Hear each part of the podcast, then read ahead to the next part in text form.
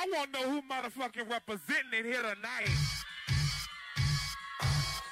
Hold on, hold on. I keep letting you back in.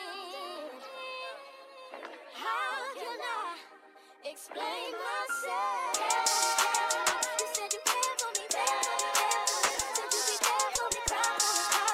myself? Murder on the beat.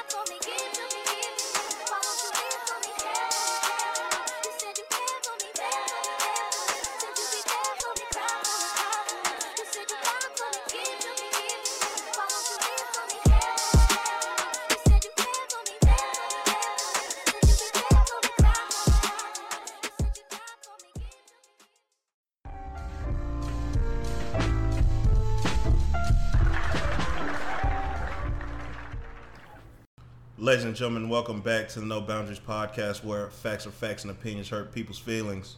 Once again, as always, it's Jay, got Welly with me. And and once you've been on the show once, you're no longer a very special guest. You're just a friend of the show now. And to be quite honest with you, the last episode you did, we got a lot of feedback saying, you know, you're one of the favorite guests. Oh, wow. So, that's good. So without further ado, we have Remy back, ladies and gentlemen. I might throw some hand claps in there later. We'll see. Oh. Well, I... Wow. I don't think that's right for you to say that she's not a very special guest. I mean, you you, you I, just coming out. You know how, you, how the first time you come to somebody's house and they's like, oh, yeah, can I get you something? And, you know, then you come again. The next time, it's like, you know where the fridge is. I know, I know what you, I know what you meant. I understand. Wow. It wasn't an insult. No. The way Will makes it sound. Trust me. Jay is a very sneaky guy. But hey, we got a we got an episode. You like you like what we got? Uh, I love what we got. Do you like what we have? I love it. I like okay. it. I don't so, remember what we have. I just wanted to start off the show with Jay lying, because Jay always lying. Why you always lying, dog?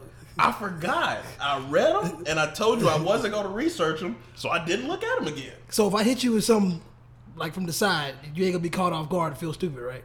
I always feel stupid. Uh, okay. So just play it by ear. This is true. This is true. He always feels stupid. Bro, this is where you break down the intro. Why you? Why the you intro really doesn't need to be bro- broken down. It's just a hot song, and I just felt like doing something hot. This literally has no meaning whatsoever. Bro, like, I can live with the the beat and the chorus. I have no idea what's going on in the verses. I was okay just about that. to say that. Like, I don't even know what he's talking about. Okay. But no. I, I thought I was the only one that felt that no, way. No, no, like like like the chorus where you say you you hitting them angles like you Fabo. I said, okay, okay, but you know yeah, what, what's going on in the verses? I, I have no idea. It just sounds like I'm So Proud of You Part Two, which is a majority of Drake's music. A, a majority of Drake's music, especially lately, has always kind of been, you know, he's gonna do what's popping, and what's popping is women empowerment right now. So, you know, of course he's going to jump on that train, but low-key he's always been doing that. He's always been like, you know, girl, you know, you can you can get it on your own, blah, blah. He's always been that guy. And I, I kind of agree with you. Like, I know what the song is about, because clearly it's it's for women. That's why women are the ones reposting the song. Women that are in tune with what Drake is doing, and they really care about what's going on in hip-hop right now as far as... It's, I mean, it's really not talking about nothing. So when Drake puts out a song that's talking about something, although it's it's simple as shit. The song is real simple. Oh, yeah. You know, he got a bunch of punchlines in there, but the moral of the story is, I mean, be nice for what? And that's kind of why, like, I come at it, like, I don't even need to break down a song. I don't hate the song, but I don't love it. But I definitely feel like the song is, um, I, I was watching this uh, Kid Cudi and uh, Arsenio Hall interview um, uh, a long time ago. And Arsenio Hall basically was like, um, you know, how do you feel about the state of hip-hop right now? And, and to cut the long story short, Kid Cudi was like, he doesn't feel like anything that's going on in hip right, hip-hop right now is furthering the culture. Meaning, I mean, a lot of it is, you know, talking about bitches and hoes, you know, braggadocio about money. I mean, that's the that's the core, that's the essence of hip-hop. That's how it started. I mean, there was a lot of political shit, you know, involved with it back in the day, you know, when Cube and them got on there, when those Flavor Flav, when those Rakim, they came from a political angle because they were talking about the struggle. But um, now you have it to where it is a bunch of nothing going on right now. And every now and then you do get somebody like a Drake or a Kendrick that may come with something that has some substance to it. Um, my only issue with a lot of the shit that is being done by the popular rappers right now is I feel it's like it's still divisive. Like, even with Kendrick stuff, like, it's still I, I I deal with white people all the time. I know white people that love Kendrick Lamar, but Damn wasn't their favorite album. Just based on, I mean, and I think Damn was his best album. But um, at the end of the day, they just kind of feel, I mean, white people are going to feel left out. And for a long time, hip hop wasn't about that. Hip hop was a, a, a was a music, it was, a, it was un, a unity thing. It was for everybody. But now we're starting to get to the point where you hear a song and you can kind of tell it's tailored for a certain audience. And it's just kind of getting sucky. That's all. But I don't want to hog the show. So when I'm, did you I'm, fall in love with hip hop? I mean, since since we're here, um, who was the last person really pushed hip hop forward? Like, wouldn't it be the Kendricks and the Coles? Push it forward? And prior to them, would it be Drake? Like to, to really change the dynamic of hip hop, and then now we have these these quote unquote, I, I guess I'm old now, I can say young cats. You got Uzi Vert's and and the Six Nine, Tekashi Six Nines, who are really com- completely changing hip hop. I think the last person really pushing forward was probably Kanye. Like on a on a when I say push it forward, I mean come at it from a different, a whole different angle. Like Kendrick's not pushing anything forward. He's not doing anything new.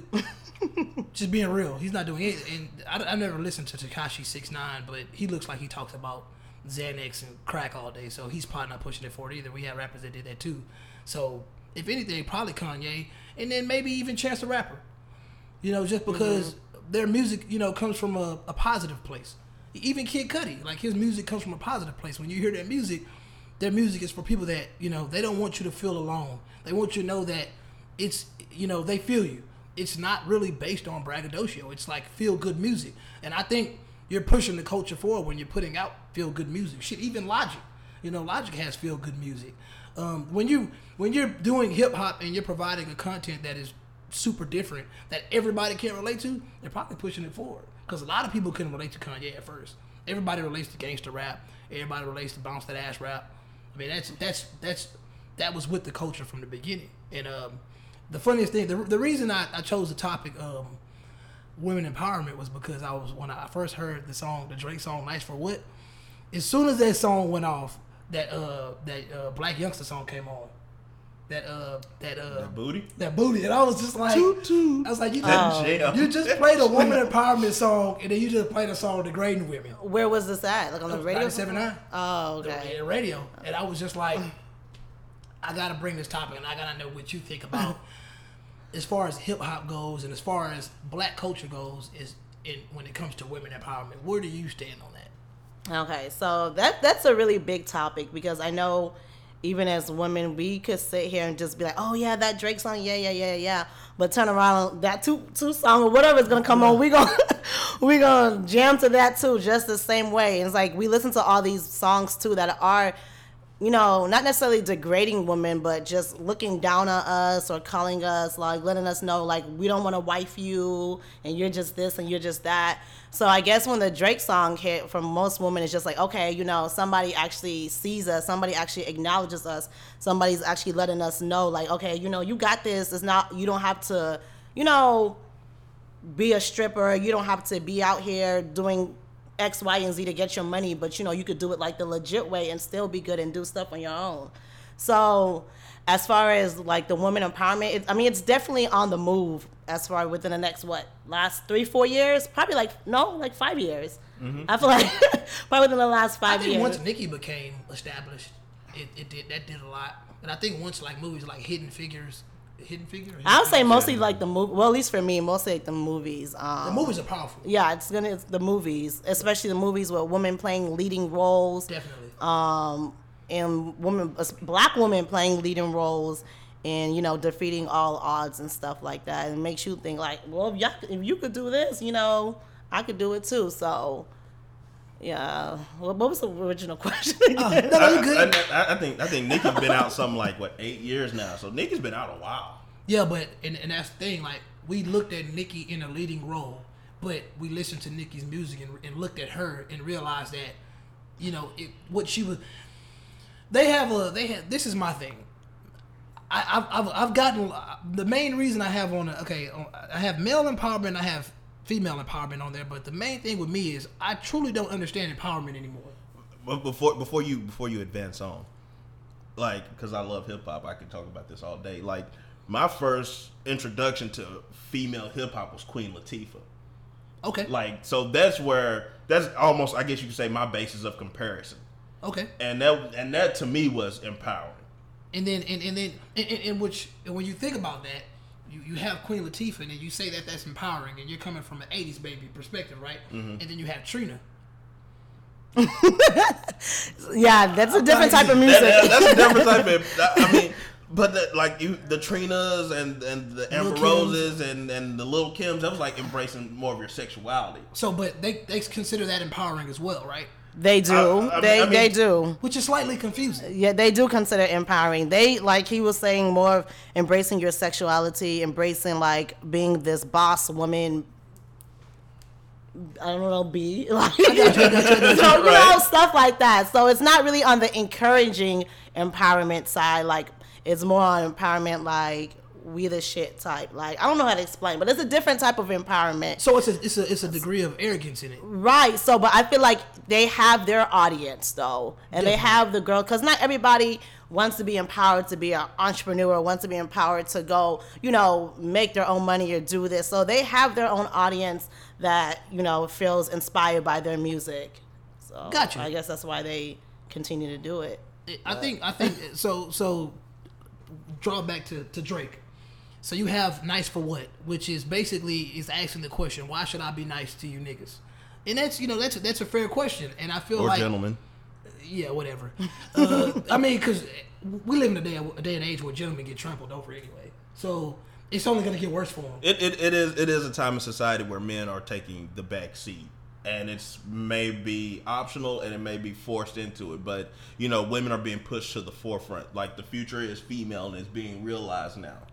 Yeah, and it's and to me, there has to be an agenda behind that. I mean, it has to be more than just women being successful. Somebody somebody that's pulling the strings wants to be like, okay, hold on. We got to make sure that the, the men, the gentlemen, take the back seat so we can do, we can, we'll be able to do more when the women take the front seat. Like, it, that's, that's kind of how I see it. Like, I hope that's not what's going on, but it's a possibility. And, um, but, but basically, my thought is we have to be able to empower empower ourselves without degrading others. And I kind of feel like no matter, when I think about empowerment, I think about a person that has that doesn't have to be relying on others. You don't have to be relying on charity, you know, you don't have to be relying on handouts, none of that. When you're empowered, you de- you can do it on your own. But you don't have to tear anybody else down. And that's that's kind of when I hear the song and I'm just like, uh, I, I, I like the song, but at the same time, like, do you have to do you have to encourage women to te- to tear people down? And in that Kid Cudi interview, he was like, he was basically saying, like, artists and people in positions like that need to understand the responsibility that they have when they're, you know, putting music out to their audience. Because, man, we live in a generation right now that is very incorrigible. Like, dude, like, a rapper says something and their their whole lingo is going to change. You know, like, it was a time where you, you, you was in the South and you didn't hear people say bruh. People in the South wasn't saying bruh for a long time, but guess what? Mm-hmm. Rappers started saying it. Everybody else starts saying that's the black community for sure. Like, everybody starts saying, um, what's another word that people use nowadays that's not universally Southern? I don't know. I listened to a Wale interview earlier this week, and I've been saying junk for like three days now. Junk? Yeah. I've never heard of that. And, and just D C slang and stuff saying joint. So, um, you know, I, I wasn't that junk, not, you know, just. Still never heard of it. Yeah. oh, never, it may catch on one day just because that's right. Because no, I agree. Rap, rappers are very, you know, they're very influential. You know, and I, I, I think sometimes black people like get mad at the fact that, you know, we don't get a cre- we don't get credit for a lot of stuff. But it's like, you know, real recognize real. We know where it came from. Like, if you see a white guy walk riding a skateboard up the street with dreads, like you, they yell, "Oh, appropriation, appropriation!" But it's like, dude, like. He liked something that black people did, and he copied it. And it's probably pissing his parents off. You should be happy. Just saying. I don't see what the problem is. But before we leave this, I've been I've been asking every woman that I've talked to of this question, and I, I want to get your perspective. Okay. How come there isn't enough room in hip-hop for Nicki and Cardi B to exist? I feel like there is enough room. I just think that women are just so built on competition. And that's just how we've always been. Like, even when it comes down to a man, like, oh, no, he's mine, I'm better, I'm prettier, my hair is better. So women have always just been like that. So I think that's, it just all stems from that back end and women just making it a competition. But it's, there, Like, there's so many guy rappers. Like, exactly. They're like, exactly. They're like, they're not nobody. I mean, you could say, okay, I like J. Cole better than Kendrick, but that's it. It's not going to be no go ongoing battle. Like, Carly just dropped the album. Nicki drops two songs two days later. Like, what? It's like they just make it a competition when it doesn't need to be. And it's like they allow people to feed into it, but then they talk about all this, like you're saying, women empowerment stuff, but then they make things unnecessary. Like, there's room for both of them. I feel like they're they're two different artists. They don't even rap about the same type of things. Like, I mean, they rap about female stuff and, you know, getting money and stuff, but that's everybody. They, right. Everybody's rapping everybody, about getting money. And but then, I feel like, you know, Carly raps more be- about, because Nicki's been rapping for years. She doesn't really rap no more about her struggles, if that makes sense. Her music kind of changed. She, she's transitioned right. to, she talks about her money. money she then. talks about different stuff, and she has a more um, universal audience. You know, people in Europe listen to her. People in Africa listen to her. Um, Carly still raps about, you know, her struggles coming from the bottom up, so she could relate to different people that's still in that same position. So I don't even think it's a competition. I don't. I don't know why people do that. There's room for both of them. Like, and see, that was that was my thought exactly, because like, when I listen to Nicki, I'm listening like for punchlines, right? You know, I'm listening for lyrical content, and she, and she gives me and that. Gives and like you say, when I listen to Cardi, I, I'm listening for, you know, I got a bag and fix my teeth. You know, I'm I'm doing, I'm telling y'all about the struggle so you don't have to go through it. Right. And like you said, Nicki's beyond the struggle now. She's talking about, you know, I got the pink Lamborghini. You mm-hmm. know, she's talking about the money and and like, you know. As all y'all know, Jay-Z's my favorite rapper, and you know he. Mine too. He oh shit! You watched this interview on Netflix? I did. Oh, okay. I did with Letterman. Yeah. I was actually waiting for you to send me something Some... that he said toward a big intro, but you never did it, so I never thought you watched it. Oh yeah, I watched it. I was like, I know he has shit that you could quote on there easily. It's Jay-Z. Jay-Z's Jay-Z. Nothing but quotable. Yeah, so I was nothing but quotable. You just didn't find nothing.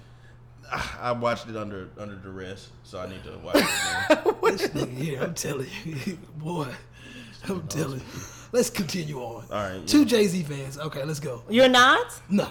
At all? No. Old or new or just no. period? I, mean, I like Jay-Z, but I'm not a fan. I wouldn't call myself a fan.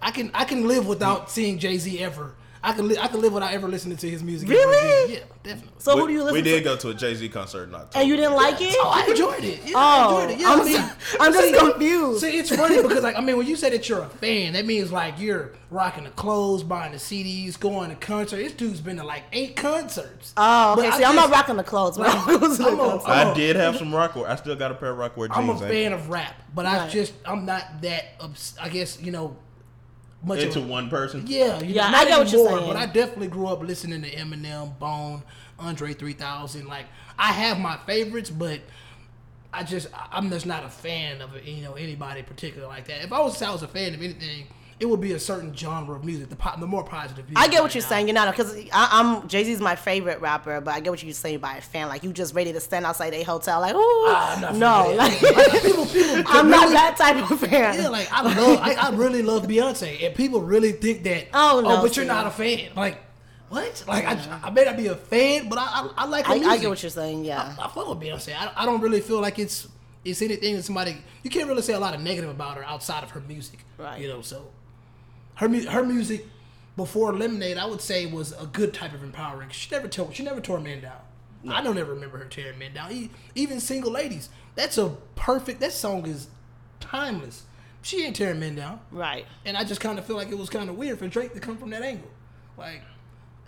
That's just, I think, my theory is hurt people hurt people. And I definitely Drake think been Drake hurt for a while. Hurt. Drake is a hurt dude. He stays hurt. His music comes from a hurt place, and that's what he did. And that's why, you know, not a couple of days ago, I was like, we got to stop glorifying toxic behavior. Like, because that's what it is. Like, for him to just come out there like that and just come from a negative place, it's like, dude, that's not cool. Like, that's not cool at all. Like, even, I'd rather, even if, a person considers juveniles back that ass up to be negative or degrading. It's still a more positive song than Nice for What?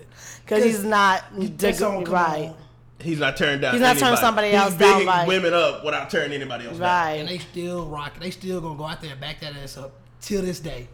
And they not. And it's, you're not gonna look at it like, oh, you know, she's a whore and nothing like that. No, everybody's feeling good when back that ass up. Come on. Now when Nice for What comes on now, people gonna screw face now. I promise you. people gonna be like, ugh. You know, I personally and personally, I listened to Cardi B's album twice, mm-hmm. and I enjoy pretty much every song on her album more than I like Nice for What.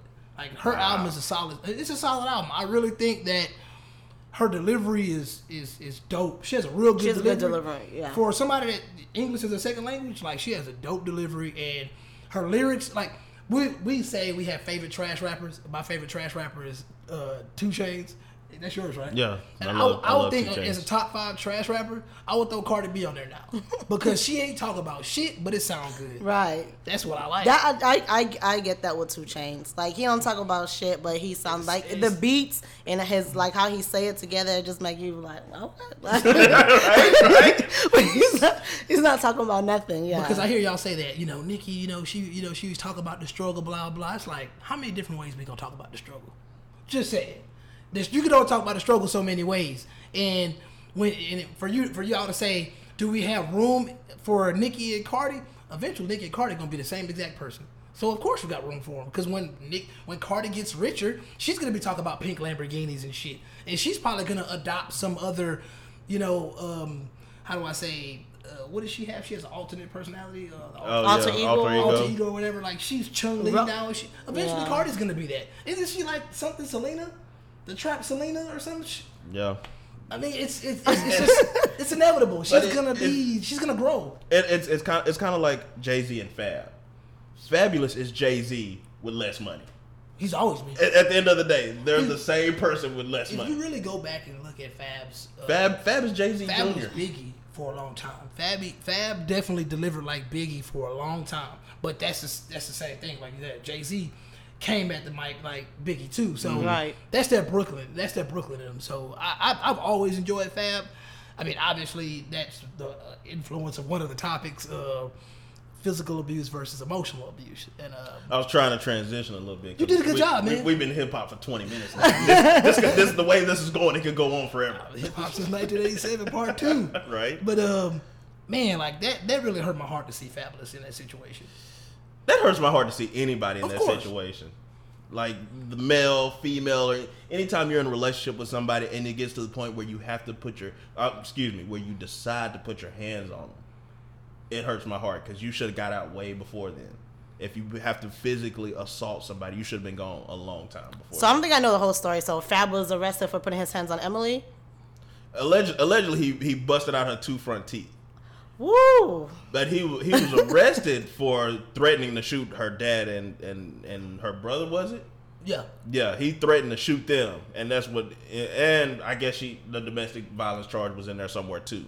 But all this kind of happened what two three weeks ago. And and just just so you know, because um, you made a comment earlier about Fabolous looked like he beat women. Fabolous is one of the, he's probably one of the most street niggas out there. Like when it comes to being a rapper, like he has ties to B M F, like. He's a he's a hood nigga for real. Like people see him and they think just a rapper, but if you really think about it, he hasn't really put out a hit in a long time, right. and he's he still relevant. Put out an album. He he's, has, been, he's, he's still been dropping relevant. Mad mixtapes, and he's just a street nigga for real. Like he literally was just one of those dudes that he could rap. D J Clue put him on. He had his moment, and he still was gonna grind because the streets was gonna keep him up regardless. So just knowing that, I just know that. Anything that they said he did, that nigga did it. like, just, just, I'm just saying, that nigga did it, bro. Like, I, I, I mean, and that and he not, he not all black. He, he, he, he, he has, I think he's Spanish. Dominican. Spanish. He yeah. has some so, Dominican in him. Spanish people crazy. Yeah, just say it, not to be racist or stereotypical. Yeah, he do got they some Dominican racist. in him. I mean, they, they crazy, man. Yeah, yeah. They will kill you. But because I, I know the only when you talked about the physical and mental abuse, I saw a clip with Wendy.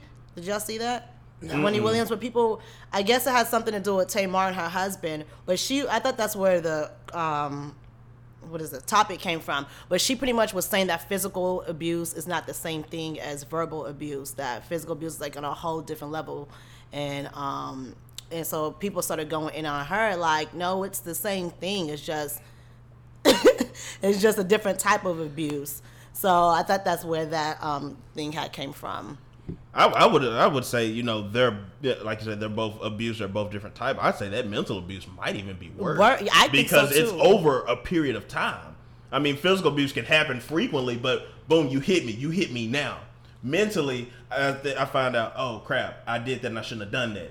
Then it's like a waiting game to see how that, and then that, that just messes with your mind. Right, because mental abuse to me is like another form of bullying. And a lot of people commit suicide over bullying, you know, do things. It just met- mentally messes them up. So when you with a woman or even vice versa and you're, you know, talking down on them, telling them this, they're going to keep that in them. And that's what they're going to think they're, th- they are. So I thought that's where that topic had came from, because I was like, yeah, you, whether you're physically abusing me or mentally abusing me, I'm out. Like, yeah, abuse is still abuse. Like, and I feel like one way could turn into another. So it might start off mentally, but it's going to lead to a um, physical. So, you know, just, I don't mean to get too personal, but have you experienced either? I haven't. Well, let's let's let's kind of break when we say mental abuse, because you know some people might just be like, "Bitch, shut up!" Like, let me say this: somebody, oh. somebody that's manipulative or just no, you know, just no. toxic behavior, period, and that, that that causes you to not be able to be yourself. No, no, I, I, I feel I like definitely I, have been mentally abused, like like like straight up like manipulative. I know this already. I feel, I can't talk. That's fine. No, I feel like let, let me go ahead. I feel like I have such a strong personality that I'm usually in most of my relationships the more um the alpha. Yeah, you can say that. Like I'm the more, I don't want to say the controlling one, but I'm just the more like, you're not about to sit there and try to. I'll be like, go on, like it's not gonna happen. So no, I mean we just we've had like arguments, but not and call names, but not as far as abuse. No.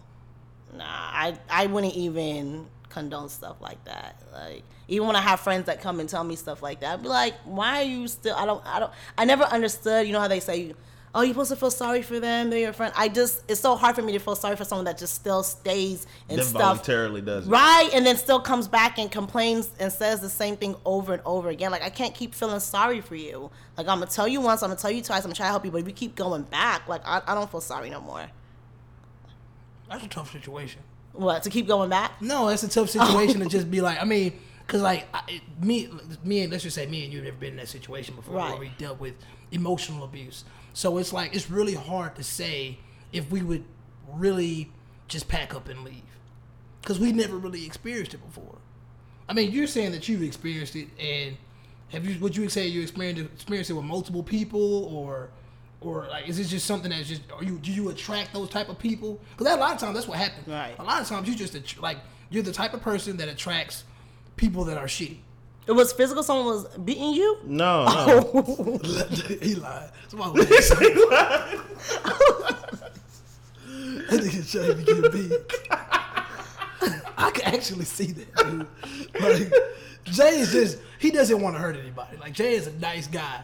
So if somebody, if a woman, yeah, so I'm nice enough to take an ass. With I it? Think you are. I promise, I think you are. I think you. Have you ever, have you ever seen? Uh, you seen Liar Liar? Mm-hmm. Where um uh he had uh he was trying to take this girl out. Uh, oh, Liar Liar with is it with Jim Carrey? It was Jim okay. Carrey. He was trying. I think he was trying to take this girl out. I don't know if it was Liar Liar, but he was trying to take this girl out, and uh, he got her. He got two tickets to like a, a, a play or something. So he went up to her in the office. He was like, hey, you know, Mary, I got these uh tickets. You know. Blah blah, you know, I know you've been wanting to go. And she was like, oh my God, she was so excited. She was like, um, but my friend Karen, um, you know, how is she gonna go? Like, she he was looking like, I don't, I don't care about Karen. And he was like, well, Karen's in town, and you know, yeah, are you gonna be able to get another ticket? And he was looking like, the fuck? Like, it, but with him being the nice guy that he was, she basically said, well, I can't. She was like, I can't leave Karen at home. And he was like, you you can have the tickets. And I'm just sitting there like, this nigga here is the nicest guy in the world. I can't say I can see you doing that to that extreme. I, I, I was going to say, I probably would do that. Unless it was, unless it was somebody that I really wanted to see. Then I'm probably like, all right, all right y'all. y'all what about Carrie? Like, me personally, I mean, I'd be like, shit, you out of my mind. I'm going to call somebody else up since I just got curved. And I'm going to go on with my life. I'm like, well, you and Carrie can stay at home. I'm going to call. Exactly. Yeah, that's how I am. We're just partners, not nice people. You're a nice guy. I went I went through, quick little story time. I went through a stage in my life where I was getting curved often. Like, I'd plan these dates, I'd have these tickets, and I'd get curved, and I would end up having to take Eddie Briscoe with me because he was just there available. Like, I had these comedy tickets, got stood up. He was available. Had these sporting event tickets, got stood up. He was available. I say, well... And he and every time I tell him I had a date, he'd just be just all so right, waiting, waiting for her to flake on you so I can go. Eddie Briscoe is one of the worst people ever. It sounds like to a have, good friend of me. To have to have to, to settle for Eddie Briscoe. Just, I don't play. I don't play. It, was, but, it, was, um, it was a low point in my life. Man, that's. I mean, I think Cardi B had a, a track on there with S Z A where she's like, "I left him, I left a nigga on red" or whatever. And that's obviously that's. Once again, I feel like that's toxic behavior. To like, if if somebody sends you a text message or anything, and then you read it and you don't respond, I've heard so many reasons to why women do that. I understand that some people need to be left on red. But I kind of feel like if somebody coming, if somebody's coming at you with good intentions, and they don't, and they're not stalking you or pestering you, it's. I think it's only, it's only right to be kind. Just out of courtesy, yeah. You know, and I and mm-hmm. I, I kind of feel like that's not, that's not people yelling positive vibes only, but we going backwards. Like right. That's not a positive vibe to send. I'd be like, hey, my, hey, bro, like I'm just not interested. Like, I agree. You know, and I, I think that we're people are thinking that they're actually empowering themselves, but that kind of seems cowardice to me, like to be like, oh, I'm gonna read this and this me reading this is supposed to be like a blow at you, but it really isn't. It's just like, okay, like you're just being an asshole. Yeah, I get what you're saying. It makes you more of a woman to come out and be like, hey, you know, I'm not feeling you, or you know, I'm not, I don't want it to be that way, or we could just be friends. It makes you feel Makes it makes you come out more of a responsible woman, you know, than just ignoring him and just like. He but that's, be... that's becoming a part of a part of the culture. I, I, right. I can't just blame it on women because I'm starting to realize like shit. I mean, even we did it like in group chats, like people talking group chats, and then somebody asks a question, everybody ignore it. Like that's like group that's like group chat etiquette. I think that's group chat. I, I think sometimes too it depends what the question is. You waiting for somebody else to answer first, or like it depends what the question is. I know for me, that's what it depends on. Which, because I have so many different group chats, and people talk about so many different things. So it depends what the question is. Like if it's a question about like, I don't know, sex, sex question or something like that, I'm like, I give it, let other people answer first. I might, you know, let somebody else handle right, that. Right, and, and now, if, and sometimes if it's like a racial question too, I might give it some time because I got to think about it or how I want to answer. Because you know, things come off different in text messages. So if it's questions about like race or stuff like that, so sometimes I, I might read it, but I might not even answer the same day, honestly, to be to be truthful. That's the etiquette. I, but but I think the value of the group chat is. You have people with a certain level of expertise in various areas. Right, because... So somebody might shoot that question out there. It's like, yeah, that's that's beyond my scope of information right there. So yeah, that happens too. And then one group chat is with my cousins and my sisters, and we're all very opinionated, all of us. So one question could go on for three days mm-hmm. because everybody has... We are, and then, you know, we're all Nigerian on top of it, so that just makes it all, we're just all very opinionated, so we will just go back and forth and debate and go back and forth, and one question will go on for so long, and it's still from that same original question, so sometimes I just have to turn my notifications off, and I don't, and I don't even, if, if I don't even answer the question, if I, if I see the question, I know, okay, yeah, this question's going to be a little bit too much, I know them. I might not even answer, so I don't even be part of the conversation. And then sometimes they'll text me on my phone, hey, Rami, did you see the question in the group chat? I'm like, no. Dang. Wow. Okay, okay, okay. I'm learning something new, so got to make sure that the questions that are going out there are for everybody to answer. It's not, it, it, it, has, it can't be a high-level question sometimes because it may only be one smart person in the group chat. And that's I typically me. Right? Because sometimes one of wow. my cousins might ask a question, and my other cousin will be like, this sounds like a question for people that graduated from college. I don't know. I didn't graduate, so this one is outside of mine. I'm like, girl, no. Anybody can answer this question. Crazy. So.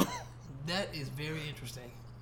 I learned something new. So I, I guess I, I, like me personally, if I ever get left on red, I, I like I said, it's it's it's funny to me, and it just lets me know, okay, don't text this person ever again. Like it's it's it's a I mean silence usually is louder than words. Right. So Very I true. mean it's it's a good it's I guess it's a it's a good thing and a bad thing, but I just kind of feel like once again I'm just not for promoting toxic behavior. I think mm-hmm. I think a lot of people would be a lot happier if everybody was more transparent. Like a lot of people go to work a lot of times, and like if their jobs were more transparent, they'd be more they'd be happier.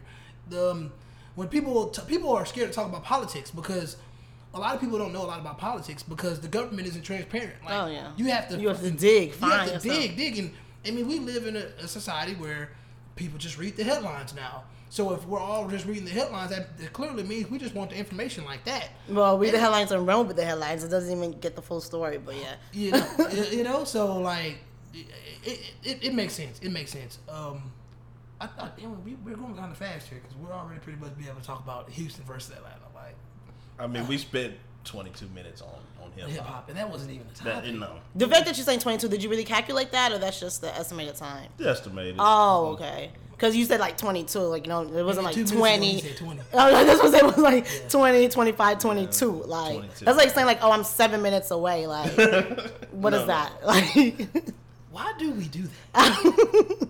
I just, because we do we G P S stuff so much now that it says, okay, you're seven minutes away. I'll be there in seven minutes. I can I can accept that. I can accept that. Me, I just because before you would you, I you, just rounded like, eh, to the yeah. I'm about five minutes. Are you five minutes? I don't know, but I felt good. I have a bad habit of looking at the miles and just telling myself if it's fifteen miles, I'm gonna be there in fifteen minutes. I have a real bad habit. Of that. Regardless of how fast you're going, miles, fifteen minutes. All right, I'll be there in fifteen. I got a bad habit of doing that. I don't necessarily think it's black people time, but I know I personally have a bad habit of doing that. That you're averaging sixty miles an hour. Yeah. Yeah. Even on the street, I'm just saying, they're going sixty. Ain't no cops around. All right, then Vin Diesel. But um, you did? Were you raised in Atlanta? Or? Yes, I was. Um, elementary, high school, college, middle school. Yeah, so raised. So I just wasn't born there, but I was raised there. So, okay, yeah. So I mean, obviously, you go back often. Yeah, yeah, I go back often. And you said you the last time you went was in ninety-six. You went for the free nick? That don't even count. Not what? ninety-six, that's probably with the Olympics or something, right? I went to the Olympics. The Olympics in ninety-six. My bad. My bad. Shit, eight year old out there getting it. At the freak dick. At the freak dick, though. Yeah, ninety-six was the Olympics. Yeah, wow. ninety-six was freak dick, too. Just so I know. I'm just saying. But now, so from your perspective, like when you look at Atlanta when you were growing up, I don't know how how much you were paying attention to when you were growing up, but if you were to like say like it was more enjoyable when you were young, more enjoyable when you were in college, more enjoyable now, like just all in all, like how do you feel about it? And obviously I'm asking this question because I just went like a month and a half ago and I just right. culture shock. I mean, I don't have fun when I go to Atlanta now, but then again, it could just be I'm not looking for fun. Why, why you don't have fun? I, I, I mean, what do you mean? Like this is it might be because I don't go home to have fun. Like if I go home, I'm usually with my family or something. But now nah, this just implying that your family's not fun. No, that's not what I was. Just, that's what I'm saying. I'm trying to say like I don't go out. Like when I go to Atlanta, I don't really you just stay home. You go home and stay home. Yeah, I'm chilling with my family or my cousins or my grandma or something like that. I don't really just go out out like that. So I don't.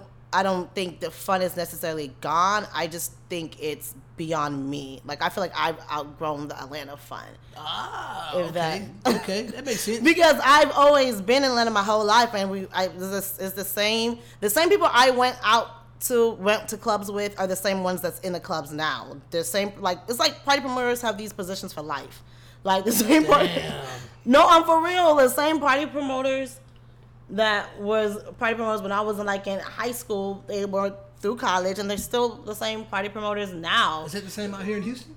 No, I don't, I don't know. I, I, I, yeah, our, ours come and go. Nah. Really, really, okay. Yeah, there's no longevity in a, in a Houston party promoter. Damn, that's interesting. I, no, I they're the same ones. So it's just like, and it's like the crowd feels a little different because it's like they're they start off younger. Okay. Like when I was younger, of course, I mean, you guess you could get in at like sixteen, seventeen, maybe some places with a fake I D, whatever. But it's like now you see fourteen, fifteen year olds like in clubs and stuff like that. Like they just start younger. So it feels like I'm in the club with like a seventeen year old or a fifteen year old. It doesn't, it doesn't feel right. Mm-hmm. It doesn't feel the same. So the last time going out, that's what you experienced. That's what I, basically what you're saying, right? The last time going out in Atlanta? In Atlanta, yeah. Oh, last time I went out in Atlanta, like club scene was like three years ago. Okay, okay, that's yeah, that's club great. Scene okay. was, and it was a, a friend's birthday. That's the only time I'm really gonna go out, even in Houston. Okay, this is very true. Like when I'm in a be. club, club, it must be somebody's birthday, and, that, and I'm looking, I'm like, we too old to be in here. It has to be somebody's birthday. I have to know like two months in advance. Like it can't be, yeah. it can't be like the week of, like, hey girl, my birthday's at blah blah blah this weekend, you like. No, I'm not. And then the Houston club scene too, it's not I don't want to. I don't. I don't know how to say this without being mean, because my coworkers say when I say oh, no, like be mean, be mean. Houston is kind of like backwards to me. Like they're like still in another. They're not twenty eighteen. Hmm. You got to explain that. Yeah. Because really, I don't think. I feel like they're not caught up when it comes to Atlanta. When it comes to fashion. When it comes to music. I mean, you see some people every once in a while. Oh, okay, you know, he look. He look nice. He got this. But a lot of Houston guys are just really old fashioned. Houston is just still old fashioned to me. Hmm. Yeah. I mean, I would say, I mean, growing up for me, like, I always looked at Atlanta like it was Black Hollywood. I feel so, like people still do. They, you can move to Atlanta and everything is going to be fixed. Yeah. Good luck with that. Um, so. No, no. I look at Atlanta like it come with a finger snap on the end.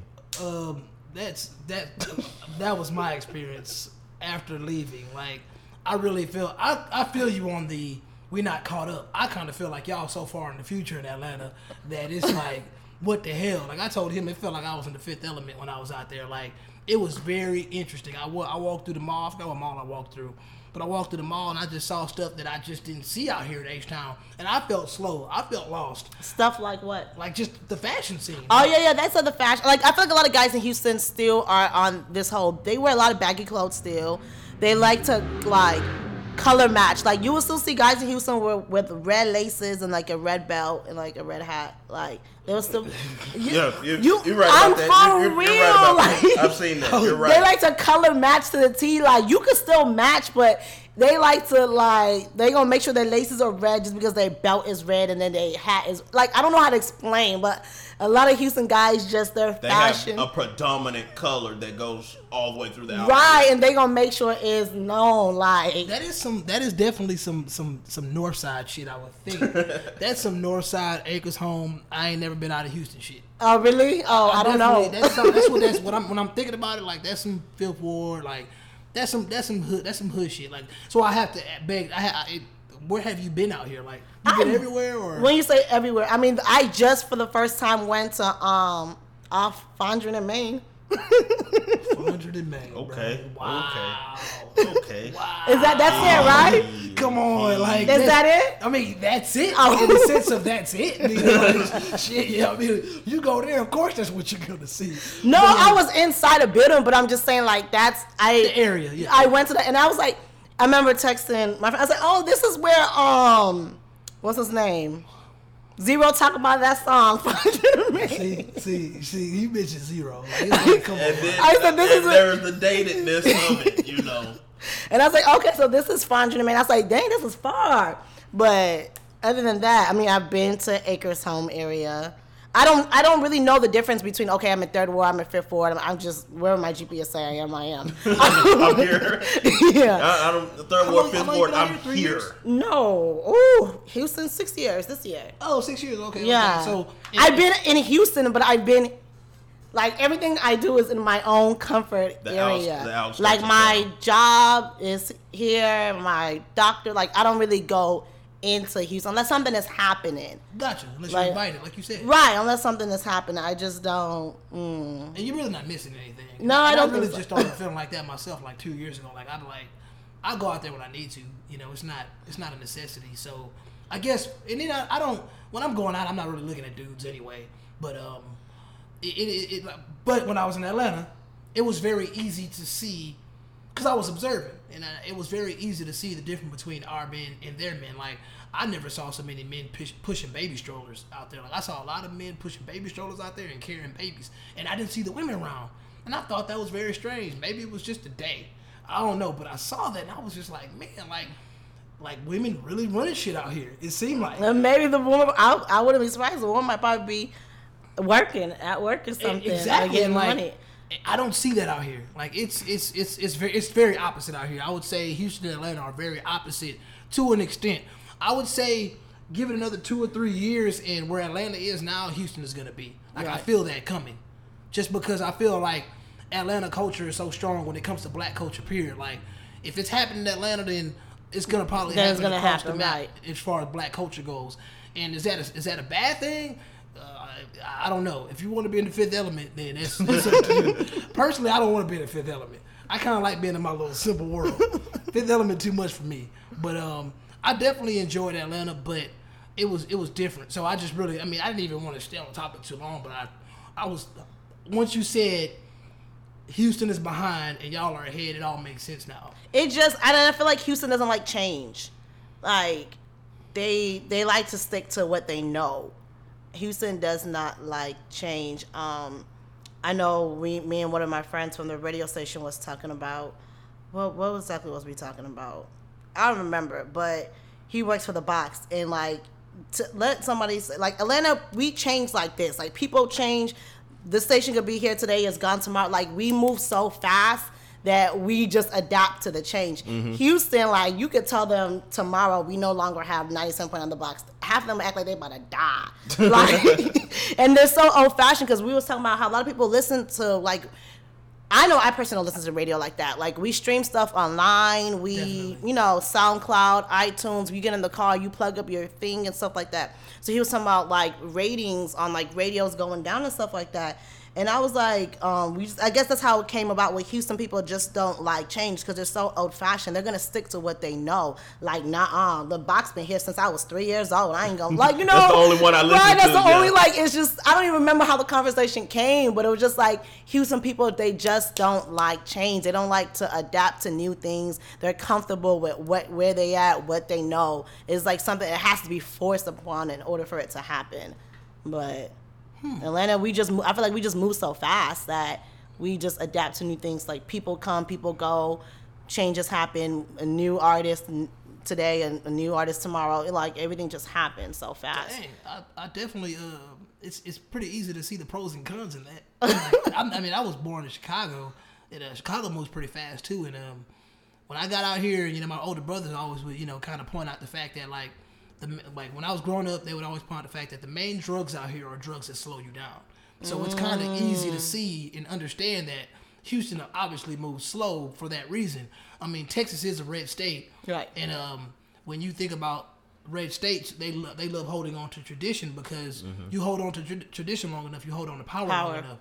So if you're constantly progressing, like America is trying to do, um, there are pros and cons to that. Because you may pro- you may progress yourself into a, into poverty, you might progress yourself into enslavement, and it's it's all about knowing where you're going to. Because a lot of times, you know, people that are going real fast, they're going nowhere fast. So um, I, I I like the fact that, you know, you can move fast, and I feel like that makes things fun.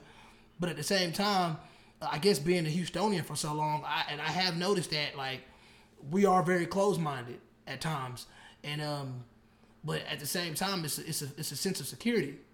Because if you really think about the culture, black culture, and like I said, Atlanta is is, uh, is the machine in black culture. And if you look at black culture across the board, they're definitely trying to prog- you know progress towards something that we don't know. So you got you got people on the you got people on the right trying to move this way, and people on the left trying to move this way, and it's kind of just there's no there's no um there's no you know uh, no no meeting point. Right. It's just it's just a constant struggle. And if you, and I don't mean to cut you off, but if you think about Asians, think about Hispanics, and you think about the other cultures and Native Americans that hold on to tradition, I mean, they're a lot stronger than we are. Right. I, and I get that to a certain point because, you know, tradition makes... Um, makes we're, we're Nigerian, so we definitely know tradition. Yeah, that's what I get that to a certain point. But I feel like, let's say, like, going back to Atlanta, Houston, like, even my parents, they're in, they live in Atlanta, so even though they have a lot of Nigerian traditions, they see what's happening, so they're more... They want to get comfortable too, so right. they want to adjust. Right? They yeah, they've been here for you know years, like almost about thirty years. So they know what's happening. They understand. Like, I could go to my mom today and be like, "Oh, I want to be a photographer. I want to be a makeup artist." She gets that. That's the life we live in, yeah. the world we live in, and she she would be like, "Oh, okay, yeah, what we gotta do?" Versus, I have some friends in Houston. They could go to their parents and say they want to be a makeup artist, a photographer, and their parents were like, "Girl, you better sit down and work that nine to five. That ain't gonna get you nowhere." Because that's, in Houston, that's not how they look at stuff. That's mm-hmm. not how they perceive stuff. They don't see stuff outside. You know what I'm saying? Gotcha, they only definitely. see Houston. They're very close-minded. So in their mind, like, being a makeup artist, being a photographer, is like, it's not going to get you nowhere. You better sit down. You have Which this nine to five. I know. False. It's very false. You you have this nine to five. And that's, I know one of my coworkers, her, that's how her family have always been, like, dead-end jobs. Like, okay, you worked at Walmart till you die. You worked at, t- you know, stuff like that. So saying that you want to be something out of the norm is like, because they've never experienced it. They don't know people that experience it. Houston doesn't really see the older generation of people in Houston don't really see stuff like that. So in their mind, that's just so like, no. Like, what is you doing? Like, what is you doing? That's not a job. That's not a real career. Right. Versus that's... like parents in Atlanta, even though that's, sometimes they may not agree, but they understand it because they see it. They see what's happening in the streets of Atlanta. They get it. They know, like, you know, they go out, they see what's happening, they go to the malls, they go to the stores. Most of them have younger kids. They know that this is what we live in. So they, it's easier for them to understand that. Versus parents in Houston, they're still very close-minded and very in that. Yeah, box. yeah. Cause I definitely, um, I mean, obviously Andre was, my, one, you know, he was like one of the goats to me. And like when Andre was, you know, putting on the, you know, the fucking the dashikis and shit and putting on turbans and stuff, like I'm seeing this. And I'm like, yeah, this is this is he's he's different. He's cool. I don't want to do this shit, but right. it's cool. Right. And then I know a lot of Houston people was like, straight up, he's gay. Like he's this, he's that. Oh my like, god. Because yeah. he's different. Yeah. yeah. And, and like they fuck with his lyrics, but they definitely looked at him like at first they, oh he gay, he's soft. But it's like, no, Andre probably get out there and scrap with the rest of them. You know? I've heard Houston people are quick to call people gay though. That dress a little different. They are like, so if you wear tight jeans, like oh, you're automatically. Yeah, yeah. yeah. If you're from the slower cities, like even New Orleans people, like I know cats from New Orleans, like they, like New Orleans cats, like they don't mess with that type of stuff. Like, they, and if you really a New Orleans dude, like. You ain't, you didn't transition over to what Lil Wayne was doing. Right. Unless you probably was from the suburbs. Right. Like if you from the streets in New Orleans and like you was really a, a gritty, grimy dude, you still wearing the baggy clothes, you still right. wearing the grills, you still being a, a New Orleans cat. Right. You know, so it, it, it definitely is something that is, because I can't even define the South as the South anymore because I still feel like there are parts of the South that move like Houston and there are parts so of the South, South that, that are like Atlanta. Atlanta. I would say right. Atlanta and Miami are probably a lot more similar than, you know, Houston, New Orleans, or Lake Charles, or Lafayette. Like, those places move slow, so they really ain't worried about what's going on in Atlanta. But eventually, but eventually what's going on in Atlanta is going to come into their city, and people, uh, you know, accept it. You See, know? Like, Texas, to me, they think, like, nowhere else exists besides Texas. Definitely. Damn right. Definitely. Damn right. No, like, that's why they're so close-minded, because they think Texas is, like, its own country. Like they think like really, Texas, really. Like not its own state. They think it's Texas is really. Their own. Californians are like that too. And then, and then they, and then country, it's almost like, like a fear of of what's out beyond the borders. When I first moved to Houston, I met so many people that never left Houston, and if yes. never left, and if they did, they went to New Orleans New or something like yep. that. I even today, like one of my coworkers, the first time she went on a plane was when we went to Miami, like three years ago. I met so many people that have never been on a plane, never left Texas, never left Houston. You go to Atlanta. They, it's everywhere. Like it's like they have a jet in their backyard. Yeah, yeah. People go everywhere, Definitely. So they see things. They understand culture. Like Houston people, like they not, they don't have. They're uncultured. They, they don't have, and, and, like, don't, and don't have a desire to go. They don't anywhere. Care to go. Right. Some of the people they don't care. Like this one girl's like, "Why would I need a passport? I don't, I don't, I don't plan on going anywhere." You're only twenty-one years old. What do you mean you don't wow. plan on? Like, they say it like it's just so like. Yeah, that's like what she said. Like, I don't know. She probably like twenty-one, twenty-two or something like that. But she's like, I don't plan on going anywhere. They go to like, Mexico and be like, damn, I didn't see the whole world. I'm like, you went to Mexico. you, you low key is an extension you, of it, Texas. You were the extension of Texas. Exactly. Take your ass to Corpus Christi. It's the same damn thing. Come on now. But yeah, I mean, I, I guess I had, we had the advantage, you know, being foreigners right. and then coming out here, you know. I mean, we I didn't start here. So it was always in my mind to get out. Like, right. Especially like with my cousin, like we when I was, uh, first got out of high school, we went everywhere, man. Right. Albuquerque, Kansas, we just went everywhere we could because mm-hmm. we were pushing music. So I kind of got lucky and was able to see so much, and that's why like I know like if you go to Pensacola, they move slow, you know, but they have their own traditions and culture out there, and they're a part of the South, and you will go out there and not even realize like damn, like it's popping out here in a different way, right? You know, so I, me and Jay was talking about this earlier, like. We get so hooked on the commercial cities as far as traveling goes. Mm. Everybody wants to go to Miami, no, Vegas, right. New York. Like, I'm like, dude, don't sleep on Denver. Don't, don't sleep Arizona, on Arizona. I want to go. Exactly. Like, there's like so many little, um, like I plan on taking a solo trip. And there's like so many, I looked up like best cities to take solo trips by yourself. And there's like so many like little small cities that people sleep on. Like, but you know why, you know why they don't, nowadays, you know why people are scared to go to certain cities though? I mean. the racism. Oh, like yeah. people don't want to go to. Um, yeah, people like they'll be scared to go to Denver because it just doesn't sound. Doesn't sound right. It doesn't sound right. Right. Doesn't Milwaukee. You, you, you, right. Hear, you hear Denver, you see white. You see white. Yeah. Right. The or they go, they're gonna be like, I'm gonna go doing the Black Ski Summit. Where yeah. they know. And it's a lot of. It's a going lot. For, I'm going for an event where, where it's like whole, I didn't leave home. Right. You know, there's I a whole bunch of. I lived in Denver, saw so many West Africans. I was like, I did not know it was like this out here. I was very shocked. And it's like, they're deep out there. And it's like, we're everywhere. But the news doesn't show you that. Because a lot of people rely on the media. Like, right. you know, media to show you what's going on. So like That's I said, true. people don't know Milwaukee has a has a, a heavily defined black culture. Like, like people don't know that. Right. And it's funny because people like to brag on Dallas. But Dallas is very white. Dallas is very white. Dallas has this black part, but Dallas is very white. And a lot of the customs that are going on in Dallas right now are very white. Just like Austin. I would probably say Houston is probably one of the the blackest cities in Texas. And when you really think about it, we ain't even all that black. Because you can go to a lot of places and not see black people. Like mm-hmm. the, I hate to say this, but the nice places. The nicer places in Houston, you ain't going to see no black people. Mm-hmm. You'll probably see one in ten. What's considered nice, like Katy? Or like Pearland? Woodlands. Oh, okay. uh, You know, I mean, just like even like when you're in Midtown. Right. You go at a certain time, you ain't going to see no black people. You know? And like people will go to Midtown and actually think that they're really going somewhere. Like, oh, this is... Uh, You know, I'm in Midtown, like, bro, you, you're in Houston. You know, yeah, you're you're just in a nicer part. You know, right. like Rice Village. You know. Oh yeah, yeah. Uh-huh. You know, so I mean, yeah. we have we have our nice parts, but when you go to places that are predominantly black, you can pretty much look at the area and see why. Like a lot of our dopest places, as far as good music, is probably like in the O H T area. Mm-hmm. You know, and that's what what, what what would that be considered? That's just, I just call it like Medical Center, honestly. And that's like, funny, I don't, yeah, the Medical Center is... It, it's I mean, is, is, like is it like an extension of Third Ward, possibly? I guess you could say that. Because it's right there on two eighty-eight. It it's not far from two eighty-eight, U of H or T S U. Right there. And if you, you've been to U of H or T S U? Mm-hmm. No, I've been to U of H, but I know where the Medical Center is. Yeah, and if you... Do you know, have you been to those neighborhoods around there? No, there's none of the neighborhoods. Shh. They're what? They're nice? No. Oh. The very opposite of nice.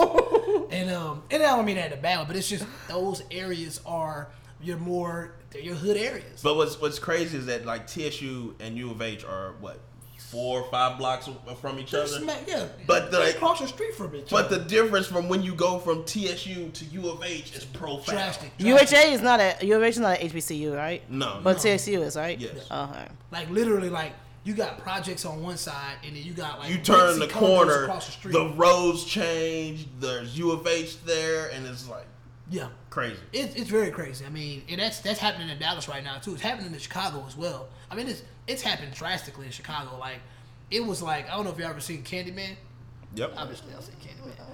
Oh, you don't watch Candyman. Like the no, I don't. I mean, like the original one when they were like in this abandoned building or something. Yeah, that abandoned. Oh, building, okay, okay, okay. That abandoned building was in Chicago, okay. And like that area has been torn down, and that's like they've torn it down and turned it into a tourist area. Mm. Now. You know, that's, that's what they do. You know, that's gentrification, right? Yeah. Make sure I said the right word. But, uh, yeah, they, they they do it heavily now, and like in order to uh, build ninety-nine out here, like. It was either it was like some people's some people some some some uh lower income areas got torn down or I believe moved.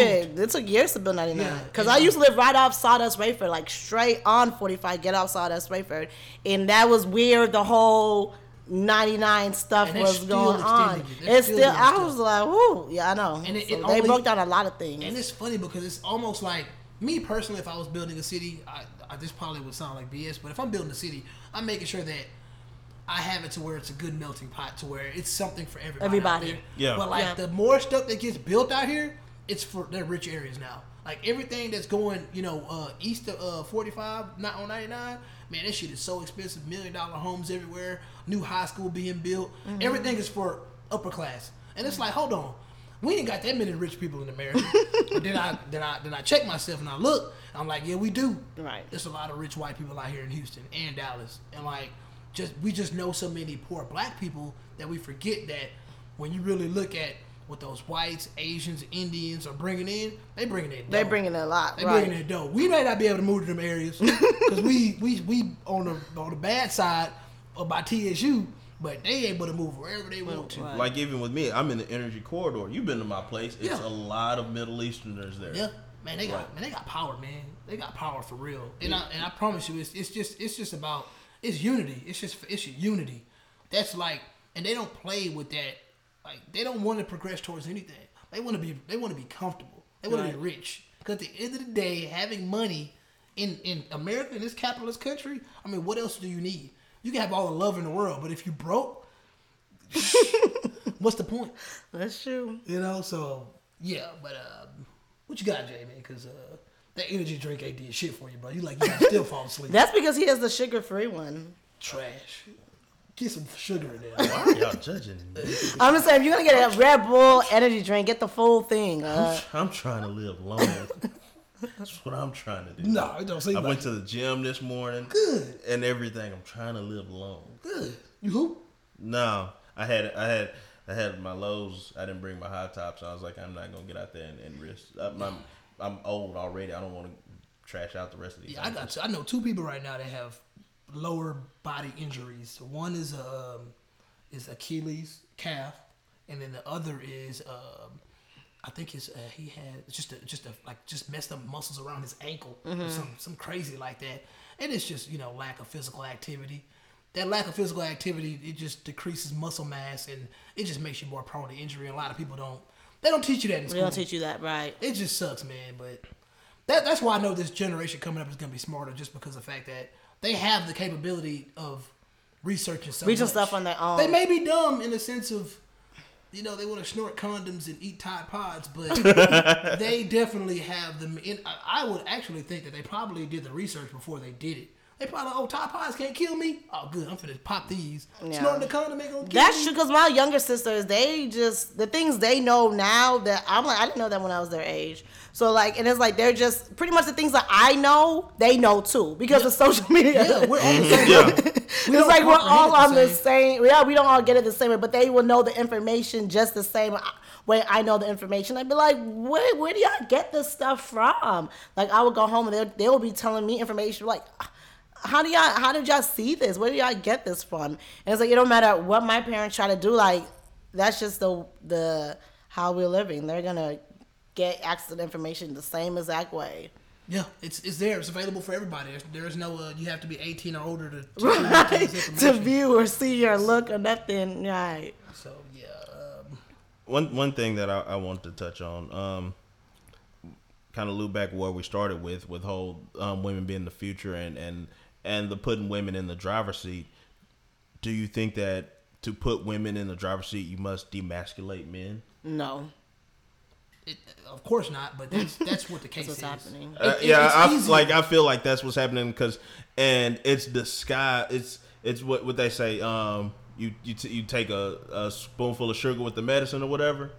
Because in the news, they're talking about, oh, male birth control is coming. Male birth control is coming. You know, guys will be able to take, take a pill or whatever like that. And, you know, men's like, cool, yeah, we ain't going to be out here making kids anymore. But also you realize you're lowering your testosterone count as well. Mm. What makes you a man right. is being basically taken away from you.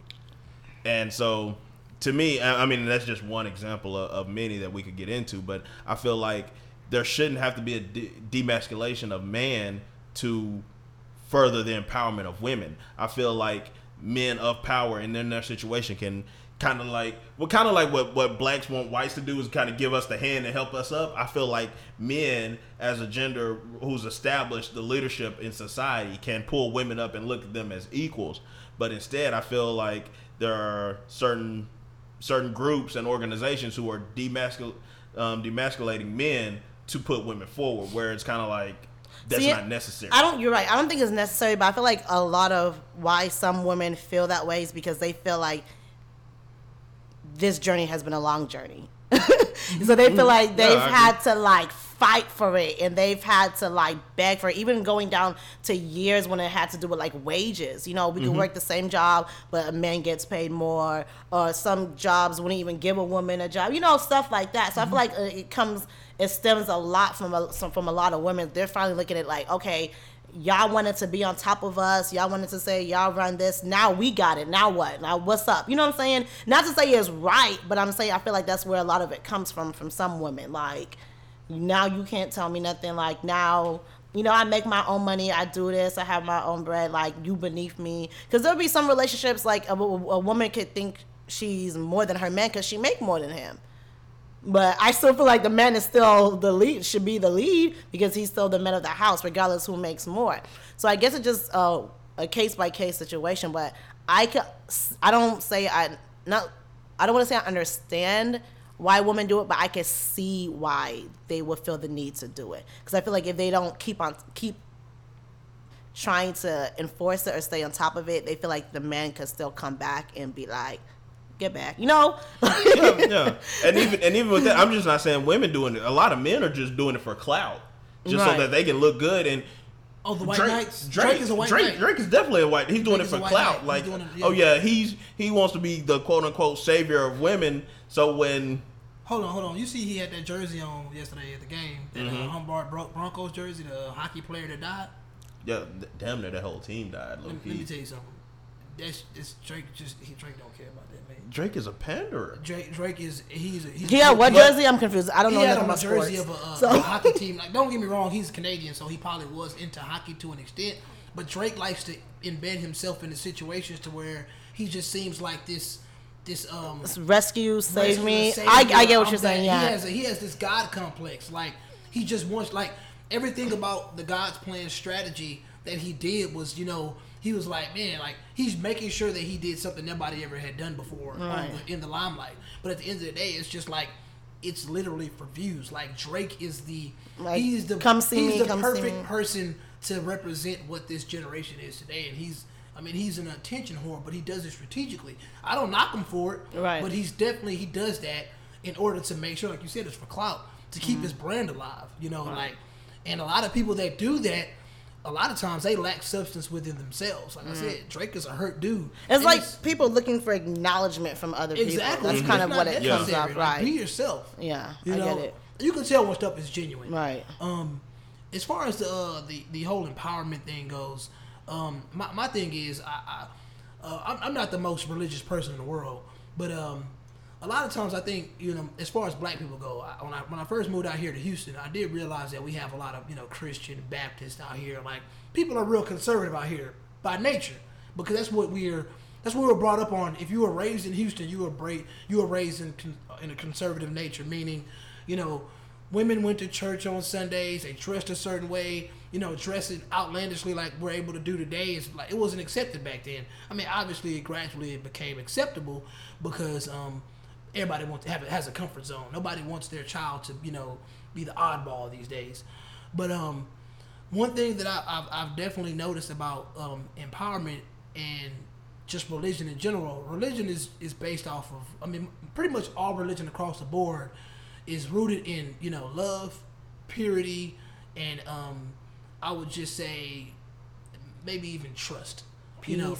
Peace, yeah, you know, kind nature. I mean, being good to people. Remember, I was saying that just, yeah. just being good. It just, I don't, I don't even know the just commandments. Genuinely off the top being good my, to people. I don't know the commandments off the top of my head, but I'm sure somewhere in the commandments, if you really break it all down, somewhere in there is leave people shit alone, be nice to people, mind your own damn business, and don't and hurt nobody. Honest, yeah. Don't hurt people. Why would you want to hurt somebody? Just malicious, like when you do something out of out of malice and you're doing it on purpose, you're like. You're trying to destroy somebody. Mm-hmm. Like, that's so much of a, on a level of a sociopath or a psychopath. Like, people actually need to understand that when you're trying to tear something somebody down and then you see them tore down and then you laugh about it, you are officially on the same level of the psychopath. Right. I'm just saying, like, mm-hmm. I've never been so bitter to the point where I've seen somebody die in a car crash and laughed. I really feel like this generation would do that. I feel like somebody's house would get burned down and they will laugh. Yeah. Like, yeah. I agree. They will see somebody get punched, lose their teeth, and they will laugh. They will see somebody get cheated on and they will laugh. Like, they think that that shit is funny. Right. And it's not even about if it happens to them. They just think that it's funny. Or it's a difference between dark humor and just being evil. Right. Because, like, I, I love dark humor. Like, I love dark humor because it comes, you know, it's really laced in sarcasm. You're not serious. But I really feel like there are really malicious people out there these days that need to. Therapy, and a lot of them are leading society. You know, it's like they're in the forefront. I would probably even say Donald Trump is one of those people. And I'm not even a Donald Trump hater or nothing, but I definitely believe that some of the things he said before he got famous are things that, you know, it's you you you're it's it's toxic. It's not healthy. Like right. you shouldn't be you shouldn't be saying those type of things. Like his show Apprentice, the concept of it, if you really think about it, people got entertainment out of seeing people get fired or lose something. Like, that's not cool. That's not yeah. entertainment, you know, but, you know, that's you're, just you're, you're, you're taking joy in somebody's pain. Pain, yeah. right. No, that's just my sensitive side talking. It doesn't come out that much. All right. Uh, put it back in your bag. I mean, that's with a lot of shows, but... Yeah, yeah, a lot know, of shows is a you, concept. You, you're looking for the fights. Winning, you're watching the Bad Girls right. Club and the Love and Hip Hop, and you want to see somebody fight. Right. You know, you're soaking that in. Yeah, and that's becoming a part of your nature. That's right. becoming a part of our nature across the board, and it's just a scary thing. So, yeah, I mean, I'm all for empowerment, children empowerment, male, female, whatever. Everybody wants to. Everybody needs empowerment, but at the same time, just I just really feel like. Make sure that you're not degrading anybody or tearing anybody down on the road to that empowerment, because eventually you're just starting a war. Right. Because people people are very vengeful by nature. Like, nobody wants to lose anymore. And there's even women that tear other women down in empowerment. That's crazy like, to me. Like, I feel even going back to the whole Trump and Hillary stuff, like, there was a lot of women that wanted Trump to win just because they didn't feel like a woman could be president. Mm-hmm. Yeah, like this is just there, this yeah, one, right yeah. like just like no you're a, even though they're a woman too, they're like no, like a woman can't run this country, like those are their limitations, right? Now I may not necessarily care for Trump, but I still don't think a woman could, you know, run a whole country, because that's a man's job. Like that's what not that's not what I'm saying. I'm saying that's what a lot that's of what they were saying. Right. That's what a, yeah, because I, I they, heard they, a lot they, of women, like, well, I couldn't do that. Like yeah, because you limited yourself. Doesn't right. Mean, doesn't you mean another woman every, could your do whole it. Whole entire gender. Right. So yeah, I've heard lots of women just talk down on you know other like who does she think she is trying to run for the president of the United States? What, what you mean? Like, what do you, just because you can't, yeah. So it's just definitely her limitations. So she wants to you know put that her limitations onto somebody else, but it's like. Hillary's fully capable. I mean, nobody's ever done the no, nobody's ever been in the office and held it one hundred percent successfully to the point where everybody was happy. It's not mm-hmm. a job. It's a job that anybody can do, really. Right. It's just, you know, you have the guts to do it. Right. Yeah. If she had the guts to, to run for it. president, she, if she'd have won, she'd have won. Yeah. You know, I mean, it, we'll we'll have a woman in there eventually. We will. And that's you know, and we'll have a gay man in there eventually. We'll have a trans person in there eventually. We'll have a, we might have somebody underage, in there. Underage. Or someone that's not a citizen. Yeah, like when, I was, yeah. when it all boils down to it, like that's what America comes America, to. America, right? The they little, make the rules as they go. The little yodel kid, he might be the next president. The who? All right, man, we got words of advice because I knew you were gonna get there and, and get out of pocket. You knew I was gonna throw my little nigga Lil Hank in there, dog. Yeah, we... Lil Hank, you know Lil Hank, the yodel, the yodel kid at Walmart. No. Oh, okay, I gotta send you that. At Walmart. He was at He Walmart. Makes little Walmart videos, or just this one time? He was made a one-time video, and he just took over the world. At Walmart? He has at Walmart. Over the Doing taking what? Over the world. He has Why you hating on my man? Doing what? Yodeling. He did, he, oh, did, no. he did go to Coachella. He, he did. went to Coachella and shut it down. He's that good? He's that good. Is it? Yes. I thought you meant that other kid, but he wasn't at Walmart. That little boy that says those little smart comments like... Oh, the little black kid? No, no, the little white boy that says uh, those little um, comments, like, he makes those little videos, like, he has a straight face, and, I don't know, it's just dumb videos. Like, I feel like you posted one a couple days ago. Like, oh, he would say, like... That, that kid is, that's old. That stuff from... Yeah, he's old. Yeah, yeah, yeah, yeah, yeah, yeah, yeah. He's a, okay, yeah, yeah, yeah, yeah. Yeah, that's what I thought you were talking about. I swear he's on cocaine or something. It's just like... He, he comes up like a small boy, like in a grown man's body. Yeah, like, it's, yeah, it's, he it's says creepy. Like some, like, where were your parents at, like, man, when you making these videos? I thought you were talking about, uh, what's that little black kid name that I be sending you? He got the sm- he got a smart mouth. Oh, what are we talking about? Mama talking about yeah. he, he don't want to wear those clothes because they like, ugly and you stuff. You said tomorrow, tomorrow, tomorrow. I was like, this is bad, you know. And like, I don't see. I really feel like before they turn it on, they coach it. I think she coaches them. I don't think oh, it's like oh, that. Oh, oh there's a lot of them that they coach them yeah, before. I think this little kid I've seen a lot of videos that she'd be like. No, like you could tell, like the parents, but okay, the, the let's let's rehearse. Oh, she she she they, they, she scripted. That's yeah, scripted. Let's rehearse. We about to get on Kanye. Yeah, they coached them too. What she said, point. She was like, uh, she said something about going to the gym. She's like, why would I want to run? Like she was like, why would I want to run in the same place? Like, what is wrong with y'all? Yeah, I was like, she funny, man. But anyways, man, we we actually people don't like when we go this long. Who who are these people you speak of? People that don't matter. Anyways, uh, these are these people that you speak of. Words of advice. Uh, I don't know if you want me to start off, or do you have words of advice you would like to start um, off with? You can start off. I'm gonna be. I'm gonna keep it short and simple. I just say like, just stop glorifying toxic behavior. It's it's it's not pushing the culture forward at all. And, and, and if you if you find yourself in a place where you're you're rooting for something negative, then you need to check yourself, because you're a part of the, the problem that's affecting black the black community across the board. And um, I say I, I like I say I, I say the black community across the board because I mean some shit happened at Starbucks. Like I don't really oh, know yeah, what happened at Starbucks, crazy. but oh, it's like like okay. we, we see this type of stuff every day now. Eventually, something's gonna happen at every restaurant or every store. We ain't gonna shop nowhere. So it's just like, why are we still just like embracing this and acting like shit doesn't happen? Mm-hmm. Shit happens, you know. Like stop stop thinking that shutting stores down or shutting these businesses down because of one, one incident is, is is what's up. That's not cool, man. That's weak. That's all I gotta say. Um. First of all, what's the purpose of the male nipples? The what? The purpose of male nipples. What do, what do they do?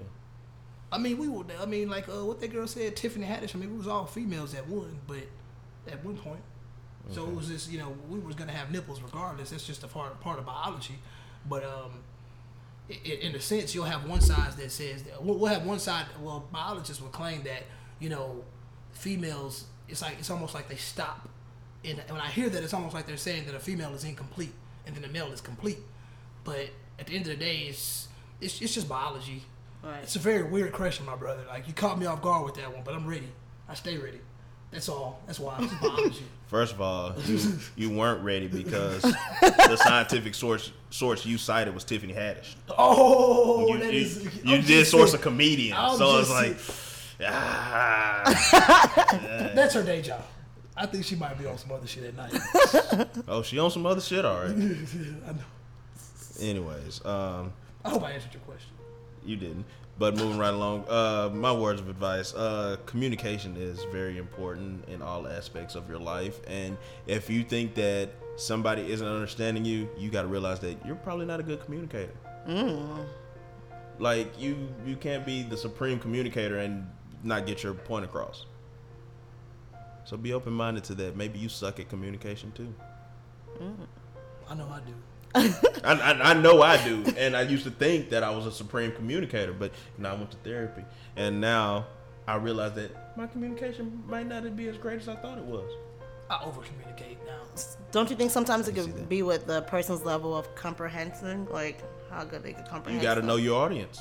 That's true too. No, it, it all. Because you could, uh, you have to change how you talk based on who you're talking to.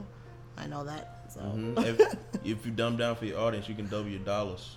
They'll criticize you for it, but they all you'll holler. Truth told, oh, skill sold, truth be told, I'd probably be lyrically if I live quietly. No? All right then, whatever. No. Yeah, whatever. The yodel, the yodel kid goes harder. The yodel kid goes harder. All right, man. I'd rather listen to the yodel kid. You got words of advice? Because this might be the last Word. No Boundaries podcast ever. Words of advice. Let's see. Let me, I just want to piggyback up what you were saying just based off this topic. You know, don't feel like you have to put somebody else down just to build yourself up. It could be anybody, whether it's a male, female, child, somebody younger than, younger than you. You know, at the end of the day, you are going to be you. God, you're going to be whoever God called you to be. Mm. You know, so if that's who you're destined to be, somebody does, doesn't have to be less than what you are. So just don't feel like you have to talk down on somebody, see somebody hurt just to bring yourself up or get yourself to the next platform. You know, we could all we could all make it. We could all win. We could all, you know, Nicki and um, Cardi B could have dropped a dope album together.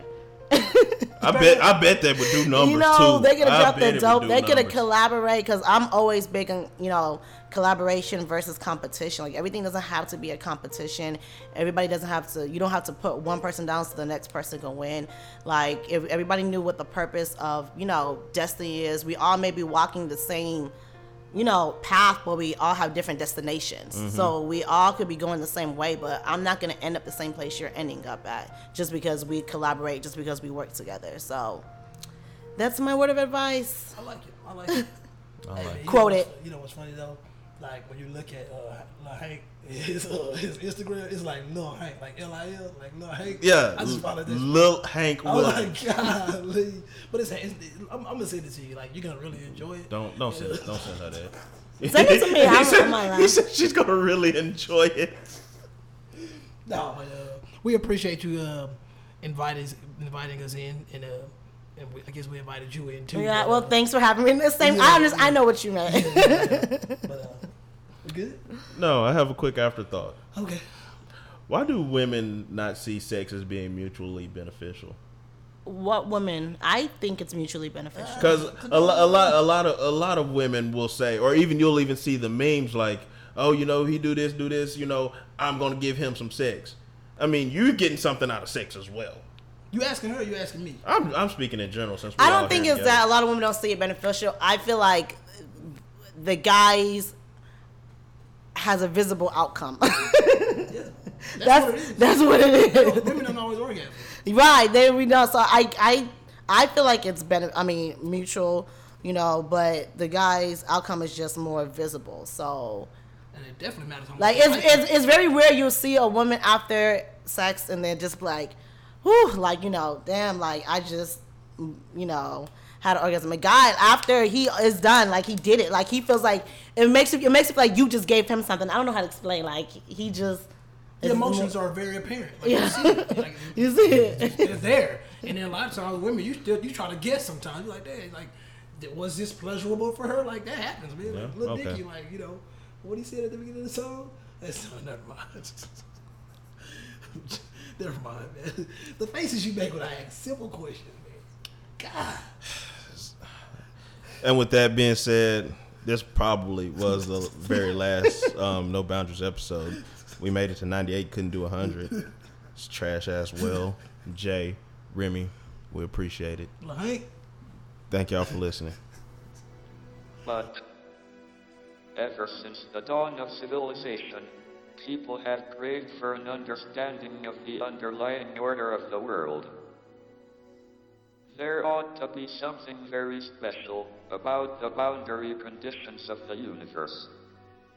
And what can be more special than that there is no boundary?